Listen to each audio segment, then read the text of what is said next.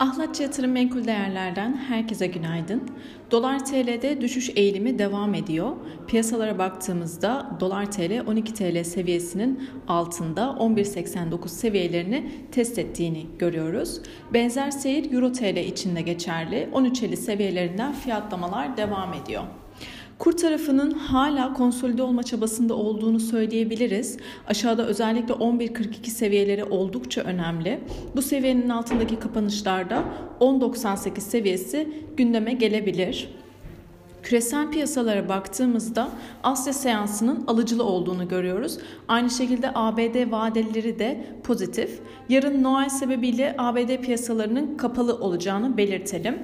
Genel anlamda Pfizer'ın Covid hapı Paxlovid'in Amerika'da acil kullanım onayı alması ve yapılan araştırmalarda Omicron kaynaklı hastaneye kaldırılma ihtimalinin Delta varyantının oldukça altında olduğunun gözlemlenmesi en azından belirsizliği azaltmış ve risk iştahını artırmış durumda.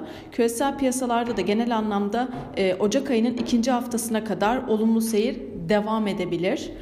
İçeride yurt içi piyasalara baktığımızda Borsa İstanbul özellikle döviz gelirleri olan ve ihracat yapan şirketlerdeki sert satış baskısı ile eksi kapatmaya devam ediyor. Özellikle bu konjonktürde bankacılık endeksinin bir miktar daha pozitif ayrışacağını söyleyebiliriz. Çünkü hem mevduat hesaplarındaki artış hem de kurdaki geri çekilmeler bankacılık endeksini özellikle sermaye rasyolarını pozitif etkileyeceğinden dolayı bu sektörde bir miktar daha pozitif ayrışmanın olabileceğini ifade edelim. Teknik açıdan FIBO altın olarak ifade edilen 0.618 bölgesi yaklaşık olarak 1730'lu seviyelere tekamül ediyor.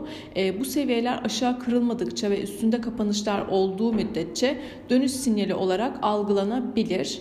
Bugün Amerika'da işsizlik başvuruları, Michigan Tüketici Güven Endeksi ve yeni konut satışları takip edilecek. Herkese bol kazançlı, güzel bir gün dilerim.